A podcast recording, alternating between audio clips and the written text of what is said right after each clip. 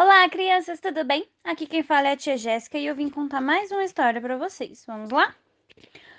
Há muitos e muitos anos atrás, nas terras de Efraim, havia um homem chamado Eucana, casado com Ana, que não podia ter filhos. Por causa disso, Ana era muito triste e vivia chorando pelos campos. E para completar, Eucana havia tido filhos com outra mulher, Penina, que vivia zombando de Ana. Ela falava: Ei, Ana, eu tenho filhos e você não. Ai, aí que Ana chorava mesmo. E Eucana não sabia o que fazer. Dizia para Ana: Ana, por favor, não chora, porque eu sou melhor que dez filhos para ti. Mas Ana não queria saber. Ana queria ter filhos. Todo ano, como de costume, eles iam a Siló, orar e ofertar ao Senhor. E nessa ocasião, Ana se derramou mais ainda em lágrimas diante do altar do Senhor. Ana pediu ao Senhor um filho e fez um voto que, se o Senhor a ouvisse, ela entregaria o menino para servi-lo no templo. Durante toda a sua vida, e Ana orava ao Senhor, só mexendo os lábios de maneira que o sacerdote do templo, Eli, que observava, pensou que ela estivesse embriagada e disse: Que mulher! Por que bebe vinho?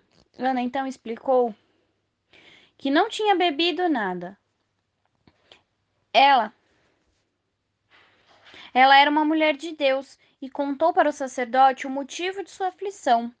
Ele disse: Então vá em paz que o Deus de Israel atende o seu pedido. E Ana foi, com o rosto cheio de lágrimas, mas não era de tristeza. Sabe por quê? Porque Ana ficou cheia de fé. Acreditou que o Senhor a atenderia. E um tempo depois, Ana engravidou.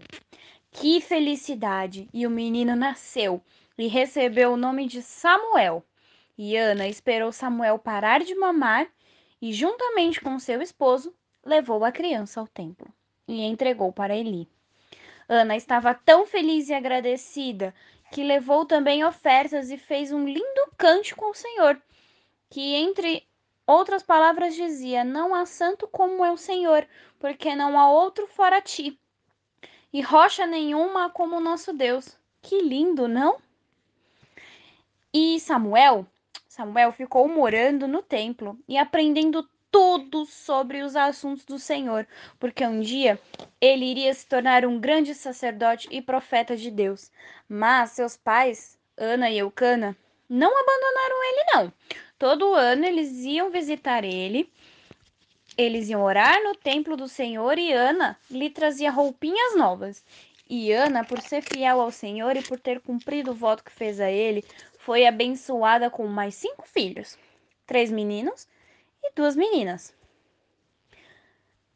Crianças, como vemos aqui nessa história, Ana tinha um desejo muito grande em seu coração e ela orava e pedia a Deus por ele. E nós podemos aprender com ela a, de, a colocar todos os nossos desejos os nossos sonhos aos pés do Senhor, a contar para Ele tudo o que a gente sente, o que a gente precisa, porque ele, na graça dele e no tempo dele, vai realizar o que é melhor para as nossas vidas. Vamos orar? Fechem os olhinhos. Pai, te agradeço, Senhor, por mais um dia. Agradeço, Senhor, por cada criança que está ouvindo essa história.